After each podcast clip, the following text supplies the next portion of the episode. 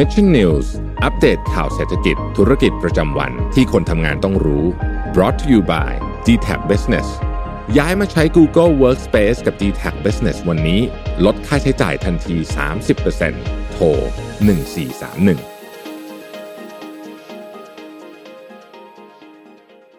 สวัสดีครับยินดีต้อนรับเข้าสู่รายการ Mission News Live นะครับประจำวันพฤหัสบดีที่สิบหกธันวาคมสองพันห้าร้อยหกสิบสี่นะครับอยู่กับผมแจ็คกิรติฮะแล้วก็วันนี้เรามีแขกรับเชิญสุดพิเศษนะฮะครับผมผมอ้ำสภากรนะครับวันนี้มาเป็นแขกรับเชิญให้พี่แจ็คครับเล่าข่าวกันครับก็เอาจริงๆอ่ะคือหลายๆคนเนาะตอนที่เราได้ทำแบบสอบถามกันนะก็มีหลายคนรีเควสต์มากว่าอยากให้รายการ Mission News Live นะครับเรียนเชิญแบบว่าให้มีแบบอาจจะเป็นทีมงานก็ได้นะหรือว่าจะเป็นเอ่อบุคคลจากภายนอกเนาะมาร่วมพูดคุยในประเด็นข่าวต่างๆกันนะวันนี้ก็ให้คุณน้ำเนี่ยมาประเดิมเลยได้ครับว่ามาเป็นการเปิดเป็นเกสต์นะครับให้กับ Mission News ซึ่งเราใช้ชื่อว่า Mission News Special อ่าซึ่งต่อไปเนี้ยมันก็จะมีการพัฒนาไปเรื่อยๆนะครับเพื่อที่ให้รายการเนี่ยมันมีสีสันมากยิ่งขึ้นเนาะยังไงผมก็ต้องขอขอบคุณทุกๆท่านด้วยนะครับที่เข้ามาร่วมตอบแบบสอบถามเนาะแล้วก็ขอบคุณที่เข้ามาติดตามรับชมแล้วก็รับฟังในวันนี้ด้วยเดี๋ยวผมกับคุณน้ำจะมีเนื้อหาอะไรมาร่วมพูดคุยกันก็ขอติดตามหลังจากนี้นะเดี๋ยวเราจะร่วมพูดคุยกันนะครับก็เข้ามาแล้วอย่าลืมนะก็กดไลค์กดแชร์เพื่อเป็นกำลังใจให้กับพวกเราสองคนกันด้วยนะครับสวัสดีสมมูลนะครับมาแล้วแล้วก็สวัสดีคุณไพศาลด้วยนะครับบอกว่าเดี๋ยวมาฟังย้อนหลังนะครับสวัสดีครับครับก็จริงๆแล้วเรื่องราวในวันนี้ที่ผมหยิบยกเอาขึ้นมาเนาะเราสองคนหยิบยกเอาขึ้นมาจะมาร่วมพูดคุยกันเนี่ยคิดว่าช่วงปลายปีแบบนี้คุณน้ำมันจะต้องมีในเรื่องของการคาดการณ์ละในเรื่องของอนาคตเนาะว่ามันจะมีอะไรเกิดขึ้นได้บ้างนะครับโดยเฉพาะอย่างยิ่งเรื่องราวทางเศรษฐกิจนะในปีสองพันยี่สิบสองแบบนี้นะครับจะเตรียมตัวรับมืออย่างไรในเมื่อโควิดสิบเก้า เนี่ยโอ้โหสองสัปดาห์ที่ผ่านมาเนาะเรื่องของโอมิครอนยังเป็นที่น่ากังวลใจอยู่ยังน่ากังวลใจอยู่นะครับการกลายพันธุ์เกิดขึ้นได้หลายๆคนน่าจะช็อกเลยอยู่ดีก็มีสายพันธุ์ใหม่ขึ้นมาใช่แล้วยังเป็นสายพันธุ์ที่แพร่กระจายอย่างรวดเร็วยังไม่ฟื้นเลยจากตัวเก่าใช่ครับนะตัวใหม่มาแล้วมาอีกแล้วนะครับเพราะฉะนั้นแล้วในปีหน้านี้เนี่ยมันจะมีแนวโน้มมีทิศทางอะไรอย่างไรบ้างในเรื่องราวของเศรษฐกิจนะครับเพื่อที่เราจะได้เตรียมตัวกันนะการลงทุนต่างๆการทำงานต่างๆนะครับก็ต้องบอกก่อนว่าในไตรมาสที่สี่ครับผมเราเริ่มที่จะเปิดประเทศวันที่หนึ่งพฤศจิกายนอืมที่ผ่านมาประมาณหนึ่งเดือนครึ่งนะพี่แจ็คคนเขาบอกว่าหนึ่งร้อยวันไงอ่าก็ตามตามนั้นนะครับก็รักษาสัญญาดีนะครับก็ถือได้ว่าเป็นการเปิดประเทศทำให้เป็นบันไดก้าวแรกของเศรษฐกิจบ้านเราในระดับที่สี่ที่เริ่มที่จะอยู่ในช่วงของการฟื้นตัวและเรียบร้อยนะครับไม่ใช่แค่เศรษฐกิจไทยอย่างเดียวเศรษฐกิจโลกเศรษฐกิจโลกด้วยนะครับตอนนี้จะเป็นช่วงที่เขาทุกท่านนะครับกำลังเริ่มที่จะปรับกลยุทธ์ธุรกิจจริงๆเพื่อที่จะตอบโจทย์ในปีหน้านี่แหละที่จะสองพันยี่สิบสองนะครับจะมีอะไรเกิดขึ้นบ้างเศรษฐกิจโลกควรเคลื่อนไปในทิศทางใดเนาะแล้วในฐานะที่เราทำธุรกิจอยู่ในประเทศไทยเนี่ยมันจะมีภาพอะไรบ้างที่จะพอเป็นหมุดหมายสำคัญในการที่จะตั้งหลักเลยแล้วกันใช้คำว่าตั้งหลักนะครับแล้วก็ฟื้นฟูเศรษฐกิจธุรกิจของตัวเองขึ้นมาให้พอที่จะประคับประคองสำหรับปีสองพันยี่สิบสองเพราะว่าผมต้องบอกเลยครับว่ามันอาจจะไม่ได้สวยหรูอย่างที่ทุกคนคิดนะครับเพราะเรายังอยู่กับภาวะของโควิดสิบเก้า อยู่นะครับและเป็นสายพันธุ์ตัวใหม่ตัวนี้นะครับจะมีสองปัจจัยความเสี่ยงด้วยกันพี่แจ็คนะครับของโควิดสิบเก้า ปัจจัยแรกนะครับคือความไม่แน่นอนของโควิดสิบเก้า นี่แหละครับลองให้พี่แจ็คเล่าให้ฟังหน่อยเรื่องของเอ่อการกลายพันธุ์เนาะโอมิครอนอยู่ดีจะโผล่มาอาจจะมีสายพันธุ์อื่นมาอีกนะฮะครับเอ่ออีกเรื่องนึงเลยก็คือที่สำคัญเลยเนี่ยเรื่องของการกลายพันธุ์เนี่ยมันมันกลายพันธุ์อย่างเดียวเนี่ยนะครับมันไม่เป็นไรหรอกเอาจริงๆนะแต่สิ่งที่คนกังวลกับการจากการกลายพันธุ์เนี่ยคือเรื่องของความรุนแรงของเวลาที่เราเจ็บเราป่วยเนาะจากโควิดสิบเก้า นะครับมันจะรุนแรงมากน้อยแค่ไหนจะต้องเข้าโรงพยาบาลหรือเปล่าหรือต่อมาเลยคือเรื่องของประสิทธิภาพของวัคซีนจะสามารถป้องกันในสายพันธุ์ใหม่นี้ได้หรือไม่นะครับอันนี้เป็นความเสี่ยงจากโควิดสิบเก้า เนาะที่อย่างที่คุณน้ำได้บอกโอมิครอนนะครับแต่ว่าปัจจัยอื่นๆที่มันอาจจะเกิดขึ้นนะซึ่งเป็นข้อที่สองที่เป็นปัญหาหลักๆเลยนะครับแล้วผมเชื่อว่าเป็นอเจนดาที่เราควรจะคุยกันมากๆในวันนี้เลยครับก็คือร่องรอยและบาดแผลทางเศรษฐกิจนะครับที่เป็นผลพวงจากโควิดสิบเก้า ที่เราต้องเผชิญกันมาตลอดกี่ปีละสามปีนะครับมีปัจจัยเหล่านี้แหละครับที่จะเกิดขึ้นระหว่างอะไรบ้างหนี้นะครับหนี้สาธารณะหนี้ครัวเรือนต่างๆแต่อย่างไรก็ดีวันนี้เรามีมุมมองนะครับจากผู้เชี่ยวชาญ เอส ซี บี อี ไอ ซี นะครับเอ่อคาดการณ์เศรษฐกิจในปีสองพันยี่สิบสองณไตรมาสสี่ก็คือณตอนนี้นี่แหละครับว่าจะเป็นมีแนวโน้มเป็นอย่างไรกันบ้างนะครับเดี๋ยวเราไปดูกัน ทีละข้อซึ่งมันจะถูกแบ่งออกมาเป็นห้าข้อหลักๆนะครับเดี๋ยวขอไปที่ไดอะแกรมห้าข้อเลยครับรายงานฉบับนี้เลยนะฮะอืมนะครับอันนี้จดจำไว้ดีๆนะทุกคนนะครับห้าข้อนะครับประกอบไปด้วยข้อแรกครับเศรษฐกิจที่เปลี่ยนไปจากสถานการณ์โควิดสิบเก้า อืมซึ่งอันนี้ก็เป็นเรื่องที่เรา make sense อยู่แล้วนะครับสถานการณ์เปลี่ยนนะครับฐานของการใช้จ่ายรายได้ต่างๆก็เปลี่ยนไปนะครับโควิดสิบเก้า นี่มีผลกับพวกเราอย่างมากเลยนะครับและโควิดสิบเก้า เองก็อาจจะเป็นเบสไลน์สำคัญในการตั้งหลักนะครับข้อที่สองครับปัญหาภาระหนี้สินเป็นปัจจัยกดดันสำคัญของโลกซึ่งอันเนี้ยก็จะมีความปัจเจกด้วยนะครับพี่แจ็คเพราะว่าแต่ละประเทศนะครับมีความเอ่อมีปัญหาภาระหนี้สินไม่เหมือนกัน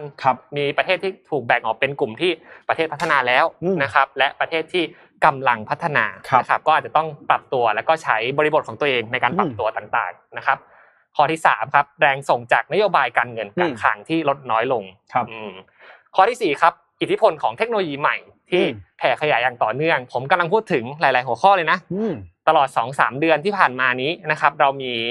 คำศัพท์ใหม่ๆเกิดขึ้นในโลกของการทำธุรกิจเยอะมากคุณการบอกว่านึกว่าอยู่ใน Metaverse อ่านี่ก็เป็นหนึ่งคำหนึ่งตัวอย่างที่ดีหนึ่งตัวอย่างที่ดีครับ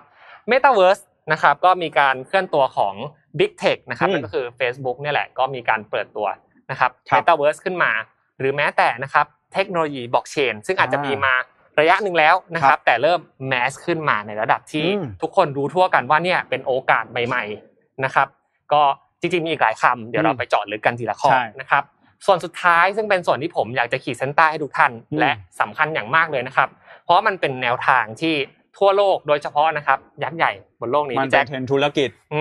ต้องมาแล้วใช่ครับอะไรบ้างมองหาเรื่องของ Net Zero นะครับนั่นก็คือจีนนะครับเจ้าพ่อปล่อยคาร์บอนนะครับหรือว่าสหรัฐอเมริกาหรือแม้แต่กลุ่มประเทศใน อี ยู นะครับทุกคนปักหมุดตรงกันเลยว่าเดี๋ยวเราจะมุ่งหน้าสู่สังคม Net Zero แล้ว Net Zero คืออะไรวันนี้เรามาเจาะลึกกันนี่ก็จะเป็น overview ห้าข้อนะครับอยากให้ทุกคนลองเอ่อพิจารณากันดูนะครับห้าข้อนี้จะมีผลอย่างไรกับเศรษฐกิจโลกในปีหน้าอ่ะเดี๋ยวเราไปไล่เรียงกันทีละข้อเลยได้ครับได้ผมต้องบอกอย่างนี้ก่อนว่าเราต้องมาเริ่มกันที่ข้อแรกเนาะเพราะข้อแรกนี้ดูแล้วจะเป็นปัจจัยใหญ่เป็น major factorนะครับสำคัญในปีนี้แล้วต่อเนื่องไปยังปีหน้านะฮะครับผมเชื่อว่าตอนคุณตอนนี้ถามถามคุณน้ำก่อนตอนปีสองพันยี่สิบใหม่ๆที่บอกว่ามีโควิดสิบเก้า มาตอนนั้นคิดว่านานสุดมันจะอยู่กี่ปีโอ้โหคิดว่ามันจะอยู่ถึงปีมั้ยตอบแบบเอ่อปกติเลยเนาะแบบคิดที่เป็น make sense ของผมละกันนะครับผมไม่คิดว่ามันจะรุนแรงและยาวนานขนาดนี้ไม่คิดว่าจะมาเปลี่ยนไลฟ์สไตล์และวิถีชีวิตของพวกเรามากขนาดนี้เลยครับพี่แจ็คเพราะฉะนั้นแล้วอันนี้เนี่ยเราก็ต้องบอกเลยนะฮะว่าเศรษฐกิจมันเปลี่ยนไปแน่นอนจากโควิดสิบเก้า ที่มันยาวนานขนาดนี้นะฮะแล้วในปีสองพันยี่สิบสองแบบนี้เนี่ยมันจะยังมีอิทธิพลต่อเศรษฐกิจในปีหน้าอย่างแน่นอนนะครับอย่างไรบ้างอ่ะเรามาดูนะครับหนึ่งเลยก็อย่างที่ผมได้บอกไปนะฮะเรื่องของโควิดสิบเก้า สายพันธุ์โอมิครอนเราพูดไปแล้วว่าปัจจัยความเสี่ยงจากโควิดสิบเก้า คือความไม่แน่นอนของมันรุนแรงไหมวัคซีนจะกันได้ไหมนะครับจะกลายพันธุ์อีกหรือเปล่าความไม่แน่นอนมันสูงมากนะฮะใช่ครับแต่ตอนนี้เรามีโอมิครอนออกมาแล้วเพราะฉะนั้นเราขอวิเคราะห์เจาะลึกไปที่ตัวโอมิครอนกันก่อนนะครับว่าสายพันธุ์นี้เนี่ยมันจะส่งผลอย่างไรกับเศรษฐกิจโลกในปีหน้านะครับต้องบอกว่าอย่างนี้สิ่งที่เป็นที่ประจักษ์แล้วก็คือว่าจำนวนผู้ติดเชื้อรายใหม่ทั่วโลกเนี่ยมันเพิ่มสูงขึ้นคุณน้ำครับเพิ่มสูงขึ้นอย่างมีนัยสำคัญในช่วงเดือนที่ผ่านมานะครับมาแต่ว่าสิ่งนึงเลยก็คือว่าอัตราการเสียชีวิตยังต่ำอยู่อัตราการเสียชีวิตที่ต่ำเนี่ยไม่ได้หมายความว่าโอมิครอนไม่รุนแรงนะครับอาจจะแต่อาจจะหมายความว่าโลกของเราเนี่ยมีการฉีดวัคซีนไปในระดับนึงแล้วต้องยอมรับว่าโอมิครอนมาในช่วงที่แตกต่างจากโควิดเมื่อช่วงแรกๆเนาะเพราะตอนนี้เรามีความรู้มากขึ้นมีเทคโนโลยีเข้าถึงวัคซีนมากขึ้นวัคซีนมากขึ้นต่างๆนานาแบบนี้นะครับเพราะว่าเอ่อเพราะฉะนั้นแล้วตอนนี้เนี่ยอันนี้คือข้อมูลเชิงประจักษ์ที่เราเห็นแล้วนะครับส่วนความรุนแรงหรือว่าอะไรเนี่ยอยู่ที่เรื่องของผลการศึกษาทางวิทยาศาสตร์และใช่นะแต่เรามาดูว่าการคาดการณ์กันสักนิดนึงคุณอ้ำว่าในเมื่อตอนนี้อย่างที่ผมบอกไปยังมีข้อมูลต้องศึกษาค้นคว้าอยู่อีกมากครับการที่เราจะประเมินในเรื่องของผลกระทบจากโอมิครอนทำอย่างไรได้บ้างคุณอ้ำอ่าก็อธิบายเป็นภาพรวมเลยนะครับก็จริงๆมันจะคาดการณ์ผลกระทบทางการระบาดเนี่ยมีเป็นเคสออกมานะครับขออนุญาตไปที่หน้าพูดถึงเคสนะครับอืมเราจะมีปัจจัยนะครับที่เป็น ตัวในการประเมินนะครับผลกระทบการระบาดของไวรัสโอไมครอนโดยแบ่งออกเป็นสองซีนาริโอนะครับขออนุญาตไปที่อีกภาพนึงครับอ่าแป๊บนึงนะฮะแป๊บนึงนะครับทีมอ่ะรอสมบูรณ์เดี๋ยวสมบูรณ์เปลี่ยนให้ก่อนนะครับเป็นเอ่อการคาดการณ์แล้วกันนะครับประเมินผลซึ่งแบ่งออกเป็นเบสเคสและก็เวิร์สเคสถามว่าทำไมต้องแบ่งเป็นอย่างนี้นะครับณปัจจุบันทุกธุรกิจนะครับทุกกลุ่มธุรกิจเนี่ยควรจะมีนะครับเอ่อภาพของ worst case scenario ไว้ในตัวนะครับติดเลยเอามานอนกอดไว้เลยเนื่องจากว่านะครับ worst case scenario นี่เองนะครับจะเป็นตัวที่มาคอยเอ่อเขกกระโหลกเราให้เราสามารถนะครับยืนอยู่บนความไม่แน่นอนตรงนี้ได้เรียกว่ามี adaptive plan นะครับในการที่จะปรับธุรกิจซึ่ง base case scenario นะครับจะพูดถึงเรื่องของการระบาดนะครับถ้าการระบาดที่เป็นรูปแบบของ base case scenario เนี่ยจะเป็นการระบาดที่ไม่รุนแรงมากโอไมครอนนะครับอาจจะเอ้ยแพร่เร็วก็จริงติดกันไวก็จริงนะครับแต่นะครับอาจจะกินเวลาไม่ยาวนานไม่รุนแรงไม่รุนแรงด้วยนะครับนี่ก็เป็นผลพวงสำคัญแล้วพอเอ่อกลุ่มทุนนะครับเริ่มรู้สึกว่าเอ้ยมันไม่รุนแรงมากเออก็อาจจะเริ่มลงเม็ดเงินต่อได้นะครับเริ่มทำการทำธุรกิจทำให้เศรษฐกิจมันรันต่อได้นะครับแต่ถ้าหากว่าเกิดขึ้นในรูปแบบของ worst case นะครับ worst case ก็จะมีความเอ่อการรุนแรงระบาดทั่วโลกนะครับแล้วมันจะส่งผลที่ร้ายแรงกว่าผมให้ทุกคนนึกภาพแบบนี้เลยครับพี่แจ็คคือย้อนกลับไปเมื่อต้นปีสองพันยี่สิบเอ็ดอ่าอืมเดลต้านะครับเดลต้ามาใหม่ๆคงจะเป็นอะไรแบบนั้นนะครับเพราะว่าวัคซีนมันกลายพันธุ์และมันก็ส่งผลต่อถึงชีวิตนะครับเอ่อหลังจากนั้นเนี่ยก็คงเป็นภาพประมาณ สามถึงหก เดือนซึ่ง คิว หนึ่ง แน่นอนครับก็ต้องมาวิจัยค้นคว้าหาวัคซีนที่สามารถช่วยป้องกันเรื่องของโอไมครอนกันมาได้นะครับแต่ คิว สอง ล่ะทำอะไรดีคงต้องฟื้นฟูซึ่งผมไม่แน่ใจนะว่าอาจจะกินเวลายาวนานกว่านั้นด้วยหรือเปล่านะครับก็ในเรื่องของ worst case แล้วก็ best case เนี่ย best case คือทฤษฎีฐานเนาะ worst case คือแย่ที่สุดนะฮะครับเอ่อสิ่งที่เราเห็นได้ชัดอย่างนึงเลยก็คือว่าเรื่องของมาตรการทั้งระหว่างประเทศแล้วก็ภายในประเทศมันก็จะมีความแตกต่างกันนะถ้าเป็น best case ที่เขามีการคาดการไว้ก็อาจจะมีการจำกัดการเดินทางแต่ว่าอาจจะไม่ต่อเนื่องหรือว่าอาจจะไม่รุนแรงมากนะคะแต่ว่าถ้าหากว่าเป็น worst case อาจจะเข้มงวดมากปิดประเทศต่างๆอะไรแบบนี้นะครับมาตรการล็อกดาวน์ก็อาจจะเข้มงวดมากขึ้นใช่ครับเออถ้าเป็น best case เนี่ยเขามองว่า อี ไอ ซี เนี่ยมองว่าอาจจะเป็นการ partial lockdown บางพื้นที่เท่านั้นครับผมอะไรแบบนี้นะฮะอย่างที่คุณน้ำได้บอกเลยว่านี่จะเป็นปัจจัยสำคัญเหมือนกันว่าโอมิครอนจะ best caseหรือจะ worst case ใช่ครับอันนี้ทุกคนแบบจำภาพนี้ไว้หรือว่าแคปไว้เลยก็ได้นะครับว่าเอ่อจริงๆแล้วอ่ะมันก็มีออกมาสองทาง worst case นี่เราคงคุ้นเคยนะพี่แจ็คเพราะว่ามันเป็นทุกๆมาตรการที่เราอาจจะผ่านกันมาแล้วนะครับก็ต้องเตรียมตัวเลยอันนี้ต้องบอกเลยนะครับว่าดูเลยต้องจับตาอย่างใกล้ชิดเรื่องของโอไมครอนใช่ครับใช่ครับแต่สิ่งนึงเลยที่จะเกิดขึ้นก็คือว่ารูปแบบเศรษฐกิจนะครับการเข้ามาของโอไมครอนจะส่งผลต่ออ่ะแน่นอนแหละเรื่องของมาตรการต่างๆที่จะส่งผลต่อเศรษฐกิจใช่มั้ยครับแต่เอฟเฟคของมันเนี่ยมันจะมีในเรื่องของเงินเฟ้อตามเข้ามาด้วยนะครับเงินเฟ้อเนี่ยต้องบอกก่อนว่ามันเป็นผลพวงมาจากเรื่องของ supply chain disruption อ่าเรื่องของเอ่อเค้าเรียกว่าห่วงโซ่อุปทานใช่มั้ยที่ได้รับผลกระทบถูก disrupt อย่างหนักนะครับเอ่อสาเหตุเนี่ยมันมาจากอย่างนี้ก่อนนะฮะสาเหตุมันมาจากเรื่องของการแพร่ระบาดของเดลต้าสายพันธุ์เอ่อ โควิดสิบเก้า สายพันธุ์เดลต้านะครับที่เกิดขึ้นใน East Asia หรือว่าจีนครับญี่ปุ่นไทยเราเนี่ยแหละ Southeast Asia เนี่ยแหละฮะพอมันเกิดขึ้นเนี่ยจริงๆแล้วภูมิภาคนี้เนี่ยถือว่าเป็นภูมิภาคที่เป็นโรงงานของโลกใช่ครับใช่ครับพอมันเกิดสิ่งนี้เกิดขึ้นทำให้อะไรฮะโรงงานปิดอืมแรงงานโดนเลย์ออฟบ้างขาดแคลนแรงงานต่างๆนะครับต่างๆนานาซึ่งอันนี้เนี่ยมันเป็นหนึ่งในปัจจัยที่ทำให้เกิดสิ่งที่เค้าเรียกว่า demand supply imbalance นะฮะมันเป็นผลกระทบโดมิโนเอฟเฟคครับนะครับเข้าใจง่ายๆอย่างงี้คุณน้ำความต้องการเยอะอืมแต่ของมีให้เราน้อยดีมานด์เยอะซัพพลายน้อยสัมพันธ์กับซัพพลายนั่นเองทำให้เกิดอะไรฮะของแพงอ่ะใช่มั้ยตามหลักเศรษฐศาสตร์ใครเคยเรียนเศรษฐศาสตร์บ้างมั้ยฮะพอดกราฟจำได้มั้ยพอดกราฟนะฮะก็นะครับดีมานด์เยอะซัพพลายน้อยก็ทำให้ของแพงขึ้นนะครับนอกจากนี้เรื่องของการขาดแคลนแรงงานเนี่ยมันส่งผลให้ต้นทุนการผลิตเพิ่มสูงมากขึ้นด้วยนะครับมันมีปัจจัยหลายปัจจัยนะครับที่สุดท้ายแล้วเนี่ยเราก็ทราบกันดีเนาะเรื่องของเอ่อปัจจัยเงินเฟ้อที่ปรับตัวเพิ่มสูงขึ้นในช่วงนี้นะครับโดย อี ไอ ซี เนี่ยเค้าคาดการณ์ว่าอัตราเงินเฟ้อนะครับในปีสองพันยี่สิบสองที่จะถึงนี้นะครับจะยังคงสูงกว่าช่วง pre pandemic หรือว่าช่วงก่อนโควิดสิบเก้า นั่นเอง ทีนี้ทำไมเราถึงต้องพูดเรื่องของเงินเฟ้อครับเพราะว่าเงินเฟ้อเนี่ยจะส่งผลต่อความสามารถในการทำกำไรของผู้ประกอบการถูกต้องแน่นอนนะครับถ้าเงินเฟ้อสูงของแพงโอ้ก็ทำจริงๆถ้าบอกว่าทำเยอะก็อาจจะได้ไม่เท่าเดิมนะใช่ทำเยอะอาจจะได้ไม่เท่าเดิมนะครับเราอาจจะเห็นตัวเลขเนี่ยขายได้เยอะกำไรเราอาจจะเยอะกว่าเดือนที่แล้วจริงนะฮะแต่ว่าถ้าเราลองเทียบกับช่วงก่อนโควิดก่อนโควิดมันจะอู้ฟู่กว่านี้เราควรจะได้เยอะกว่านี้นะครับเราควรจะได้เยอะกว่านี้นะกำไรเนี่ยถ้าขายของสิบบาทกำไรห้าบาทเนี่ยในตอนนี้นะตอนนู้นอาจจะกำไรเจ็ดแปดบาทก็ได้อันนี้แบบนี้เป็นเรื่องของการเงินนะเพราะว่ามันเป็นเรื่องของอินเฟลชันนะครับจริงมันมีนัยสำคัญนะของการอัตราเงินเฟ้อที่สูงขึ้นไล่ไปทีละข้อละกันนะครับก็ต้นทุนวัตถุดิบ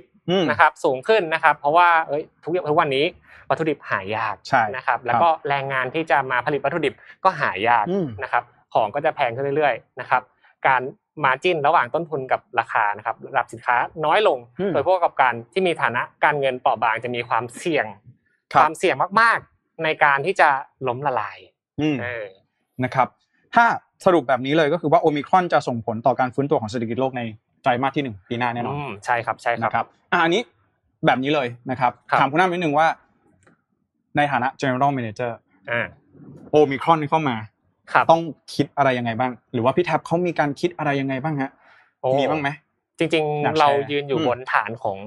เอ่อผมตั้งเป็นเบสไลน์ไว้ละกันของบริษัทเลยเนาะก็คือความไม่แน่นอนนี่แหละครับคือสิ่งที่เราต้องลงไปเล่นแล้วก็คลุกอยู่กับมันความไม่แน่นอนคือความแน่นอนใช่ครับเป็นสิ่งที่คือทุกทุกแผนที่ออกมาเนาะอืมมันต้องเป็น adaptive plan อืมคำว่า adaptive plan คือปรับเปลี่ยนได้นะครับเอ่อวางแผนวันนี้วางแผนละเอียดมากๆเลยวันต่อมาน่าจะต้องปรับได้แต่ที่สำคัญผมว่าเป็นไดรเวนสำคัญที่สุดเลยนะครับนั่นก็คือเรื่องของการใช้เทคโนโลยีนะเพราะว่าเทคโนโลยีเนี่ยตอบโจทย์หลายๆข้อนะครับเอ่อเรื่องของการ lean มากขึ้นนะครับของบริษัทที่เอ้ยมันมี fixed cost เยอะแยะมากมายก่อนหน้านี้เนาะแต่ตอนเนี้ยเรามีกำลังจ่ายที่น้อยลงนะครับทำให้เราก็ต้อง lean มากขึ้นแต่เอ่อปัญหาเรื่องของการ contact กันก็มีอยู่นะครับเอ่อถ้าเกิดว่าเรา contact กันมากก็จะมีปัญหาเรื่องของเอ่อโควิดเข้ามานะครับเพราะฉะนั้นเราก็ต้องหาออโตเมชันเข้ามาช่วยผมคิดว่าเทคโนโลยีก็จะเป็นตัวที่มาตอบโจทย์เหมือนกันนะครับซึ่งวันนี้เราเตรียมมาด้วยในหัวข้อนึงนะครับเกี่ยวกับเทคโนโลยีก็เนาะเพราะว่าการทำธุรกิจในช่วงนี้เนาะผู้นำในฐานะผู้นำองค์กรเนาะผู้บริหารองค์กรก็ต้องรับมือเช่นเดียวกันเนาะสำหรับการมาของโอมิครอนนะฮะก็อาจจะส่งผลในช่วงไตรมาสที่หนึ่งนะคุณน้ำรอดูอีกทีนึงไตรมาสที่หนึ่งไตรมาสที่สองอาจจะต้องเริ่มเปลี่ยนแผนกันไปอีกรอบนึงนะฮะก็ทุกๆท่านด้วยนะฮะใครมีประสบการณ์อะไรยังไงก็สามารถแชร์กันเข้ามาได้นะครับผมคุณวริศสวัสดีคุณวริศนะครับสวัสดีครับสวัสดีครับแล้วก็สวัสดีคุณสารินด้วยนะครับคุณวริศบอกว่าชอบหน้า base แล้วก็ worst case scenario มากครับได้ครับแคปไปดูเลยนะครับแคปไปดูได้นะฮะหรือว่าใครอยากได้ตัวเต็มทักมาได้อ่าใช่ครับเดี๋ยวให้สมบูรณ์ปักให้ส่งให้อ่านะครับข้อต่อมาเลยนะครับข้อที่สองเนาะนี่ข้อที่สองเองนะนะครับเรื่องของปัญหาภาระหนี้สินข้อต่อไปน่าเร็วแล้วครับผมนะเพราะว่าเราอธิบายเป็นภาพรวมซะส่วนใหญ่นะปัญหาภาระหนี้สินเป็นปัจจัยกดดันสำคัญของโลกนะครับคือยังไงก็คือว่ามันเป็นบาดแผลอย่างที่คุณน้ำได้บอกมาเนาะบาดแผลทางเศรษฐกิจจากโควิดสิบเก้า นะแล้วก็บาดแผลนึงที่เห็นได้ชัดเลยคือเป็นหนี้เป็นสินนะฮะเออเนี่ยไปกู้ไปยืมอะไรมาหรือเปล่าคุณในช่วงนี้นะครับกู้ไปทำอะไรก่อนมีบ้างนะครับอืมก็จริงๆเรื่องปัญหาหนี้สินเนี่ยก็เป็นปัญหาสำคัญที่โอ้ผมว่าโควิดแม้แม้นะถ้าเกิดว่าเป็นข้อดีสุดๆเลยมันพ้นไปแล้วเนี่ยไอ้สิ่งเนี้ยอาจจะตามมาครับ สามถึงห้า ปีเนี่ยพี่แจ็คเพราะว่าก่อนหน้านี้เราทำอะไรกันเราเอาเงินเนี่ยมาหมุนธุรกิจหมุนเศรษฐกิจต่างๆให้มันยังเคลื่อนตัวไปได้แต่หลังจากนั้นจะมีหนี้เกิดขึ้นซึ่งแบ่งออกเป็นสองก้อนสำคัญนะครับเดี๋ยวให้พี่แจ็คไล่ไปทีละข้อเลยอย่างแรกเลยนะไปดูความภาครัฐกันก่อนภาครัฐเองเนี่ยเค้าก็ต้องมีการกู้หนี้ยืมสินกันมาเพื่อที่จะช่วยเหลือเยียวยาสภาพเศรษฐกิจของบ้านเรานะครับทีนี้เนี่ยต้องบอกก่อนเลยว่าในส่วนแรกที่เราอยากพูดถึงก็คือในเรื่องของหนี้สาธารณะรัฐบาลเค้ามีโครงการอุดหนุนเด็กจบใหม่ใช่มั้ยครับใช่ครับใช่ๆเราก็เป็นหนึ่งในหนึ่งในเข้าร่วมโครงการด้วยเนาะซึ่งไอ้โครงการอะไรแบบเนี้ยมันอาจจะลดน้อยถอยลงไปในปีหน้านะครับซึ่งมันหายไปอ้าวแล้วจะเกิดอะไรขึ้นฮะมันจะส่งผลกระทบต่อการขยายตัวทางเศรษฐกิจแน่นอนแน่นอนครับอันนี้อย่างแรกที่สาธารณะอาจจะไกลตัวสักนิดนึงเราอาจจะเริ่มรู้สึกว่ารัฐบาลซัพพอร์ตเราน้อยลงนะเพราะว่ามันมีเรื่องของหนี้สาธารณะเข้ามาแต่ว่าที่มันเป็นปัญหาเลยแล้วก็เราควรจะพูดถึง address กันอย่างชัดเจนคือเรื่องของหนี้ครัวเรือนหนี้ครัวเรือนนะครับสัดส่วนหนี้ครัวเรือนต่อ จี ดี พี เพิ่มขึ้นทั่วโลก หลังเกิดโควิดครับพี่แจ๊คแน่นอนนี่ครัวเรือนคืออะไรอธิบายง่ายๆก็มาเนี่ยแหละพวกเรานะครับทุกคนนะครับคนเดินคนทำงานคนเดินดินต่างๆนะครับที่ต้องเอาเงินมาหมุนในธุรกิจนะครับแต่ว่าในประเทศไทยเนี่ยก็จะมีสัดส่วนที่สูงสูงในกลุ่มของประเทศกำลังพัฒนาด้วยใช่ครับโอ้เรียกว่าเป็นหนี้เป็นสินกันเยอะนะครับก็ถือได้ว่าในส่วนนี้เนี่ยมันก็จะทำเป็นตัวฉุดรั้งการฟื้นตัวทางเศรษฐกิจในระยะข้างหน้าใช่ครับก็พูดง่ายๆว่าคนมีหนี้ก็อาจจะระมัดระวังเรื่องของการใช้จ่ายใช่ครับมากขึ้นนะครับอันนี้เรื่องของหนี้สินนะครับถ้าหากว่าท่านทำงานอยู่ในภาคธุรกิจเนี่ยก็ถ้าเกิดว่าเป็น consumer product ครับอาจจะเห็นกำลังซื้อที่ยังไม่กลับมามากนักจากปัญหาหนี้สินนั่นเองถูกต้องครับนะครับอ่ะไปสำหรับข้อต่อมานะครับแรงส่งจากนโยบายการเงินการคลังที่ลดน้อยลงก็อย่างที่ผมได้บอกไปเนาะว่ารัฐบาลเองในช่วงนี้ต้องรัดเข็มขัดมากขึ้นนะครับจะใช้เงินมาโอ้โหทุ่มมาช่วยอย่างเดียวคงไม่ได้แล้วนะครับรัฐบาลก็เริ่มแล้วต้องบอกว่านอกจากนี้สาธารณะแล้วเนี่ยเงินเฟ้อมันเพิ่มสูงขึ้นด้วยใช่ครับเขาต้องต้องต่อสู้กับเรื่องของเงินเฟ้อนะครับอย่างเช่นเอ่อที่สหรัฐเองเนี่ยในช่วงนี้ก็มีการทำ คิว พี tapering แล้วนะครับครับผมอันนี้ถ้าอธิบายทางเทคนิคอาจจะยาวยาวแน่นอนพูดกันแบบนี้แล้วกันว่ารัฐบาลสหรัฐเองเนี่ยเริ่มที่จะเอ่อหยุดส่งเงินเข้าสู่ระบบเศรษฐกิจของประเทศใช่ครับเออก็ทำให้มันจะส่งผลต่อในเรื่องของเอ่อดอกเบี้ยนโยบายอะไรต่างๆนะเป็นเรื่องทางเศรษฐกิจทางเทคนิคอลนะครับแต่ที่สำคัญเลยเนี่ยเรื่องของนโยบายของทางภาครัฐนั่นแหละอันนี้ก็เป็นอีกหนึ่งปัจจัยที่สำคัญนโยบายภาครัฐนี่มันไม่พูดถึงแค่นโยบายการคลังอย่างเดียวนะนโยบายทางสังคมนโยบายทางการเมืองต่างๆก็จะส่งผลด้วยเช่นเดียวกันเช่นอะไรครับใช่ครับจริงๆมีหลายข้อมากๆเลยนะครับกฎระเบียบต่อการควบคุมบริษัทเทคโนโลยีก็จะเข้มงวดมากขึ้นนะครับหลายๆอย่างที่กำลังออกมาตอนนี้ออกมาเพื่อเป็นโอกาสละกันพี่แจ็คในการที่จะหาแหล่งธุรกิจแหล่งรายได้ใหม่ๆแต่อย่างไรก็ดีมันก็ต้องถูกควบคุมนะครับเพราะมันมีผลกระทบอาจจะเป็นเอฟเฟกต์หลากหลายที่ตามมาในอนาคตนะครับความตึงเครียดทางการค้าระหว่างประเทศอันนี้ไม่ต้องพูดมากเลยเป็นเรื่องที่เรารู้กันอยู่แล้วจีนสหรัฐพี่ศรีกับพี่โจใช่น่าจะเป็นเรื่องที่โอ้เราถ้าเกิดว่าเขาเริ่มตึงเครียดเราเรารู้ได้เลยว่ามันจะมีเอฟเฟกต์เกิดขึ้นกับทุกประเทศใช่นะครับความเสี่ยงด้านภูมิรัฐศาสตร์ระหว่างสหรัฐกับจีนเนี่ยเป็นประเด็นที่ผมคิดว่าน่าจะเป็นประเด็นสำคัญก็คือให้ทุกคนโน้ตไว้นะครับหรือมาตรการสนับสนุนของรัฐเล็กลงเหมือนที่พี่แจ็คบอกไปนะครับนโยบายทางการคลังการเงินการลงทุนในโครงสร้างพื้นฐานหรือแม้แต่การเลือกตั้งคุณน้ำใช่ครับมันเป็นเรื่องของความ trust ดีกว่าที่จะเกิดขึ้นในประเทศนั้นๆนะครับว่าเอ้ยระบบของคนที่มาดูแลของเราดีนะครับภาครัฐของเราโอเคความเชื่อมั่นเกิดทำให้ทุกคนกล้าที่จะลงทุนถ้าเกิดว่ามีขาได้ขาหนึ่งขาดไปอ่ะพี่แจ็คมันก็จะทำให้เศรษฐกิจมันไม่รันต่อประมาณนั้นครับประมาณนี้ฮะไปต่อฮะไปต่อว่ารีบไปเลยนะครับรีบไปครับรีบไปอันนี้น่าจะเป็นเรื่องที่เดี๋ยวไว้เรามาคุยกันทีหลังนะครับนะครับข้อที่สี่ครับพี่แจ็คข้อนี้ผมคิดว่าน่าจะเป็นประเด็นใหญ่มากๆโดยเฉพาะกลุ่มธุรกิจที่เป็นภาคเอกชนครับอิทธิพลของเทคโนโลยีใหม่นะครับที่แผ่ขยายอย่างต่อเนื่องนะครับการเข้ามาถึงของเทคโนโลยีเหล่านี้นะครับจริงๆแล้วเป็นทั้งโอกาสและก็เป็นทั้งความอันตรายที่บางบริษัทนะครับที่ไม่สามารถเข้าถึงเทคโนโลยีเหล่านี้ได้หรือผมว่าสำคัญกว่าเข้าถึงเข้าใจมันน้อยกว่าคนอื่นอาจจะมีปัญหาในช่วงหนึ่งปีสองปีสามปีนี้แน่นอนแน่นอนมากๆเลยครับหลายๆอย่างนะครับตอนนี้ทุกโลกทั้งโลกเนี่ยเคลื่อนไปตามการเคลื่อนไหวของ Big Techนะครับอยากจะให้ทุกท่านเข้าใจภาพกว้างๆก่อน Big Tech ก็จะมีอะไรบ้างล่ะ Google นะครับ Microsoft หรือบริษัท Apple อย่างเงี้ยครับเออเขากำลังเคลื่อนไปสู่เทคโนโลยีที่กำลังแผ่ขยายใหม่ๆเรากำลังพูดถึง Metaverse นะครับเทคโนโลยี Blockchain ที่จะมาเป็นตัวสร้างความเชื่อมั่นในการสร้างพาณิชยกรรมบนพื้นที่ใหม่ๆในโลกเสมือนนะครับประเด็นเหล่านี้นะครับเป็นประเด็นที่จะเป็น advantage ในการแข่งขันกับองค์กรอื่นๆนะครับและถ้าเกิดว่าบริษัทนะครับยังไม่สามารถเข้าถึงเรื่องพวกนี้ได้หรือว่าคนที่ทำงานอยู่นะครับยังไม่มีความเข้าใจในระบบของบล็อกเชนอ่ะง่ายๆเลยหรือระบบของการทำดิจิทัลแอสเซทต่างๆนะครับอาจจะทำให้ตลาดหรือว่าเงินในกระเป๋าของคุณเนี่ยมันอยู่แค่ก้อนเดียวแต่ว่าก้อนใหญ่ๆที่เขากำลังจะเกิดใหม่เนี่ยเราอาจจะเข้าไปไม่เข้าไปไม่ถึงแล้วอืมใช่ครับใช่ก็เป็นประเด็นเรื่องอิทธิพลของเทคโนโลยีครับครับทาง เอส ซี บี อี ไอ ซี เขายกตัวอย่างมาในปีหน้าเนาะสองพันยี่สิบสองที่จะเห็นผลกระทบอย่างชัดเจนเลยหนึ่งเลยคือเรื่องของ อี วี ฮะคุณน้ำใช่ อี วี นี่มีรถแมพมาแล้วนะครับ อี วี เนี่ยจะเป็นตัวเร่งนะครับการเปลี่ยนแปลงครั้งสำคัญเลย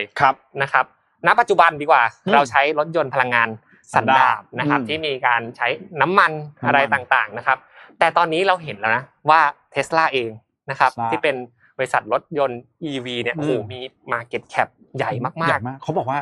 สองในสามของรถไฟฟ้าโลกอะไรเงี้ยเป็น Tesla โอ้โห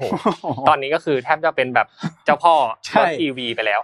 บริษัทอื่นๆนะครับเห็นตรงนี้แล้วมันน่าจะทิ้งไว้ไม่ได้แล้วทำให้เกิดการขยับตัวของเทคโนโลยี อี วี เยอะมากๆเลยนะครับและมันอาจจะเป็นเอ่อการเปลี่ยนแปลงครั้งสำคัญของการเอ่อธุรกิจยานยนต์นะครับที่จะเกิดขึ้นซึ่ง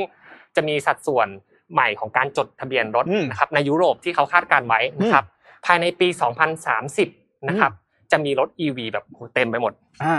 นะถ้าลองดูกราฟนะฮะให้ดราฟลองขึ้นให้ดูนะฮะนี่ทาง อี ไอ ซี เขาคาดการณ์นะฮะถ้าลองดูเส้นสีเหลืองเนี่ยคือ non electric อ่ารถยนต์พลังงานสันดาปครับจะค่อยๆลดลงเรื่อยๆ gradually นะครับค่อยๆลดลงเรื่อยๆแล้ว plug in electric เนี่ยนะครับ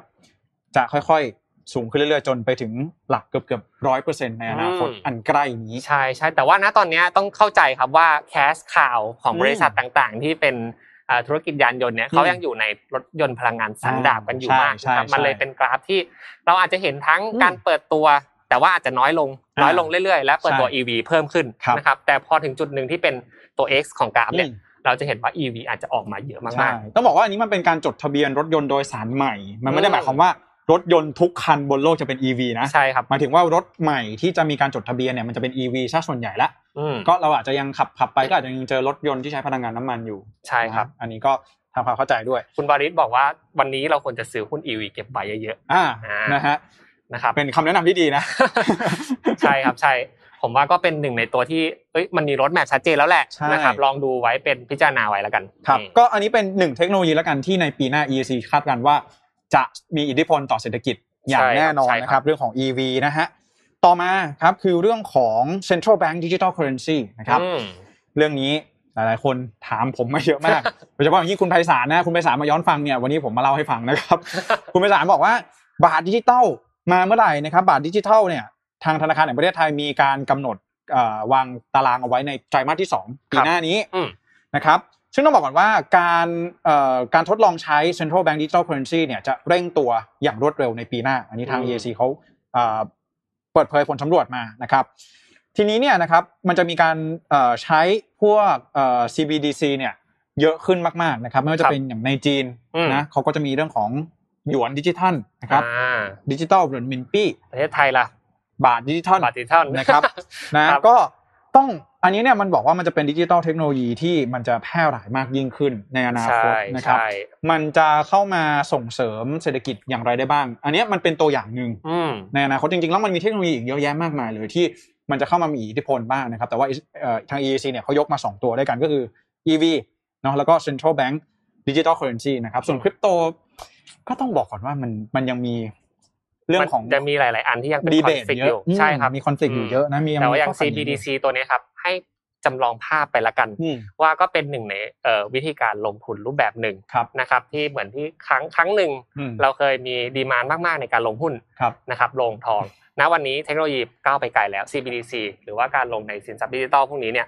ดิจิตอลเคอร์เรนซีต่างๆพวกนี้นะครับก็เป็นหนึ่งในโอกาสหนึ่งที่จะทำให้กระเป๋าตังค์ของคุณขยายตัวมากขึ้นนะครับ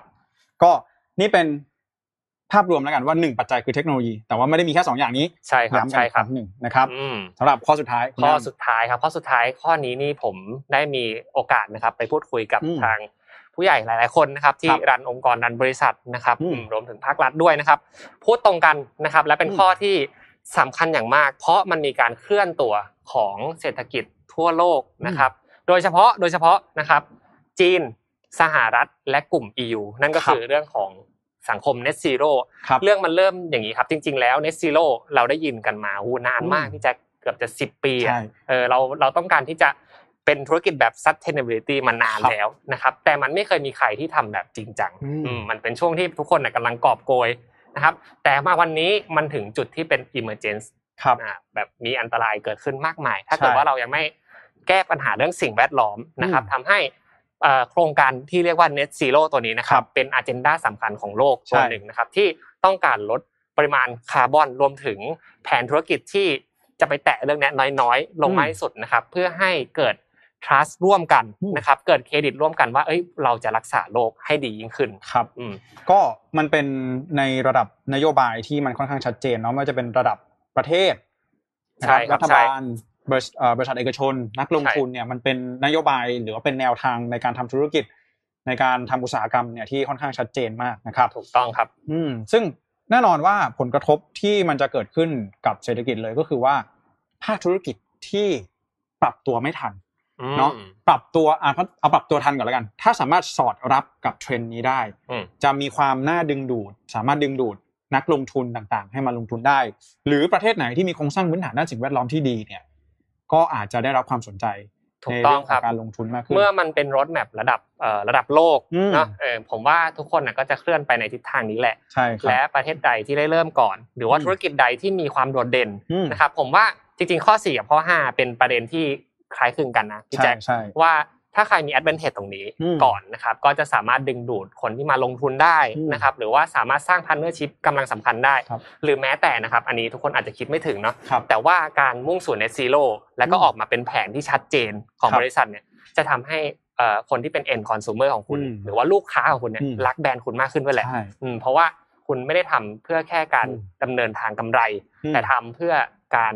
สังคมที่ดีขึ้นโลกที่ดีขึ้นนะครับจริงๆมันเพิ่งมีการประชุม ซี โอ พี ทเวนตี้ซิกซ์ ไปนะครับซึ่งจริงๆถ้าเกิดว่าปกติแล้วไอ้การประชุมแบบเนี้ยเราก็จะไม่ค่อยมีการเคลื่อนไหวอะไรมากแต่ปีนี้มันเป็นหมุดหมายสำคัญมากเพราะทุกคนมีคอมมิตเมนต์ร่วมกันว่าเอ้ยภายในกี่ปีกี่ปีเราจะลดลงมาพร้อมกันเอ่อผู้นำระดับประเทศนะครับผู้นำระดับโลกนี่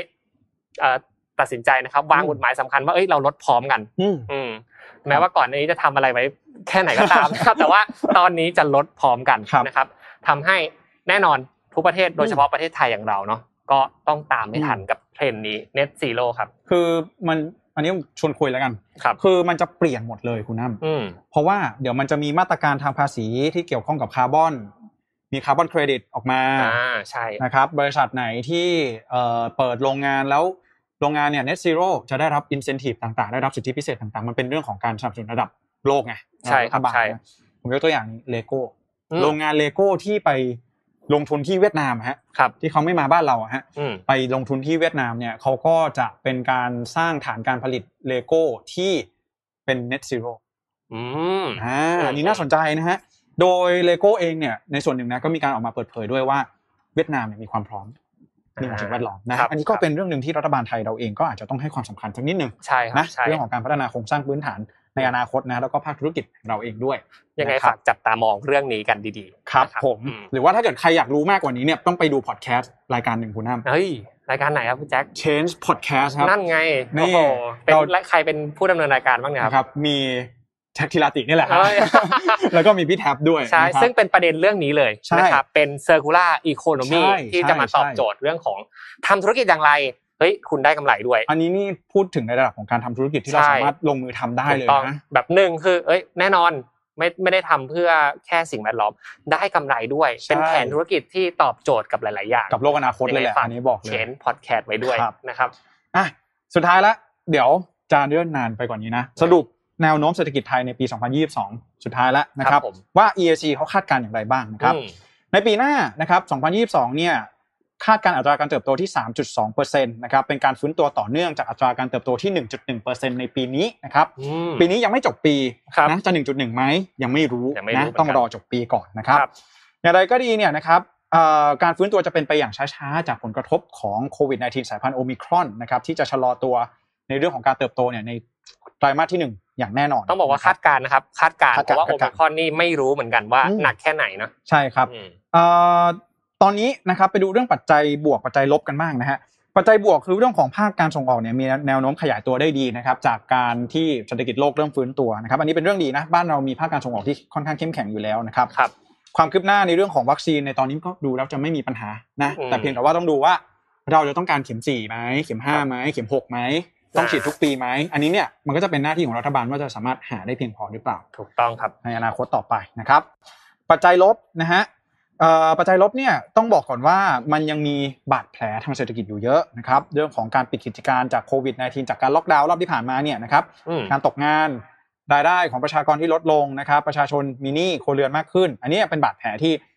ยังจะต้องเผชิญอยู่ในปีหน้าจะยังถ่วงการเติบโตอยู่นะครับครับการระบาดในระลอกใหม่ๆในหลายๆประเทศที่ไม่ใช่แค่ประเทศไทยของเราอย่างเดียวนะเพราะว่าเราเปิดภาคการท่องเที่ยวไงเราก็ต้องเน้นในเรื่องของการเปิดรับนักเดินทางจากต่างประเทศเข้ามานะครับใช่ครับปัจจัยเสี่ยงก็คือเรื่องของเอ่อความเหลื่อมล้ำที่สูงนะอาจจะมีปัญหาเรื่องของเสถียรภาพทางการเมืองตามมานะครับเอ่อผลจากบาดแผลทางเศรษฐกิจก็อาจจะมีมากยิ่งขึ้นในอนาคตนะถ้าหากว่าเอ่อบาดแผลเนี่ยมันไม่ได้รับการแก้ไขโดยเร็วใช่ครับครับอันนี้เป็นปัจจัยเสี่ยงที่ทาง เอส ซี บี อี ไอ ซี ได้มีการคาดการณ์กันออกมาไว้นะครับ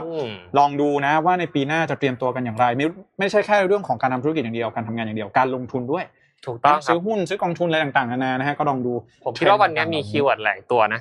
ที่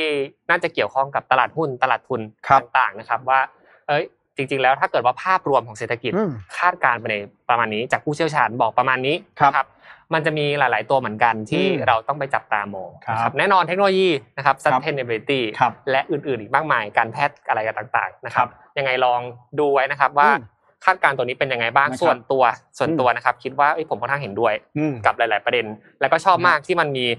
worst case base case มาให้เราสามารถที่จะปรับตัวกับ adaptive plan ที่เราใช้อยู่ณปัจจุบันได้ครับครับก็นี่คือเรื่องราวทั้งหมดนะของการคาดการณ์แนวโน้มเศรษฐกิจในปีหน้าที่จะถึงนี้โดย เอส ซี บี อี ไอ ซี นะครับจะเป็นไปตามนี้มั้ยอะไรอย่างไรจะมีอะไรเปลี่ยนแปลงก็ขอติดตามกันด้วยนะเรื่องของเศรษฐกิจอะไรก็เกิดขึ้นได้นะเพราะยิ่งโควิดแบบนี้นะครับมีความไม่แน่นอนสูงมากๆเลยนะครับอ่ะนะฮะก็คุณสวัสดีคุณแชมป์ด้วยนะฮะเพิ่งเห็นนะครับคุณแชมป์บอกว่าเดี๋ยวเพิ่งเลิกงานนะฮะเดี๋ยวจะมาย้อนหลังนะฮะแล้วก็สวัสดีคุณชัชวาลด้วยสวัสดีครับอ่าคุณการด้วยนะฮะวันนี้มาคุยเล่นกับสมมูลนะฮะสมมูลคิดอะไรกับคุณการหรือเปล่านะครับนะก็ระวังกันด้วยนะฮะช่วงนี้นะครับก็นี่คือทั้งหมดนะของการรายงานข่าว Mission News Live วันนี้ขอบคุณคุณน้ำมากที่เข้ามาร่วมพูดคุยเชื่อว่าอนาคตจะเห็นบ่อยขึ้นใช่ครับอยากจริงๆอยากจะมาเป็นแบบเอ่อ weekly เลยเพื่อให้เราได้มาสรุปแบบมหากาพย์อะไรพวกนี้ออกมาเป็นเป็นเซตนี้ที่เรียกว่า Mission News Special ตัวนี้นะครับหวังว่าทุกท่านน่าจะมีความคิดเห็นอย่างไรเนาะอยากให้ปรับปรุงตรงไหนหรือว่าอยากจะให้มุ่งเน้นที่ประเด็นอะไรลองคอมเมนต์กันเข้ามาและถ้าใครชื่นชอบก็ฝากกดไลค์กดแชร์ให้หน่อยนะครับกดหัวใจให้หน่อยนะครับพวกเราตั้งใจหาข้อมูลกันมาเป็นอย่างมากครับผมก็ก่อนที่จะจากลากันวันนี้นะฮะขอบคุณผู้ใหญ่ใจดีของเราสักนิดนึงนะครับขอบคุณ Dtac Business นะครับย้ายมาใช้ Google Workspace กับ Dtac Business วันนี้ลดค่าใช้จ่ายทันที สามสิบเปอร์เซ็นต์ นะครับโทรเลยนะครับหนึ่งสี่สามหนึ่งนะฮะนี่นะฮะเบอร์โทรอยู่ตรงนี้แล้วนะอุ้ยแขนหลุดเลยนะฮะนะครับตรงนี้ครับตรงนี้หนึ่งสี่สามหนึ่งนะครับสามารถโทรไปได้เลยสำหรับใครที่กำลังหาแพ็คเกจเครือข่ายโทรศัพท์มือถือเพื่อที่จะมาใช้ work from home แบบนี้นะครับเรื่องของการไฮบริดหรือว่าเตรียมตัวสำหรับปีหน้านะการขยับขยายภาคธุรกิจบางภาคธุรกิจอาจจะ transformation เนี่ย digital transformation มากขึ้นนะฮะก็อาจจะต้องใช้ในเรื่องของเครือข่ายโทรศัพท์นะเข้ามาใช้งานตัดสินใจอยู่ก็โทรไปก่อนก็ได้นะครับมีเบอร์หนึ่งสี่สามหนึ่งนะครับโทรไปลอง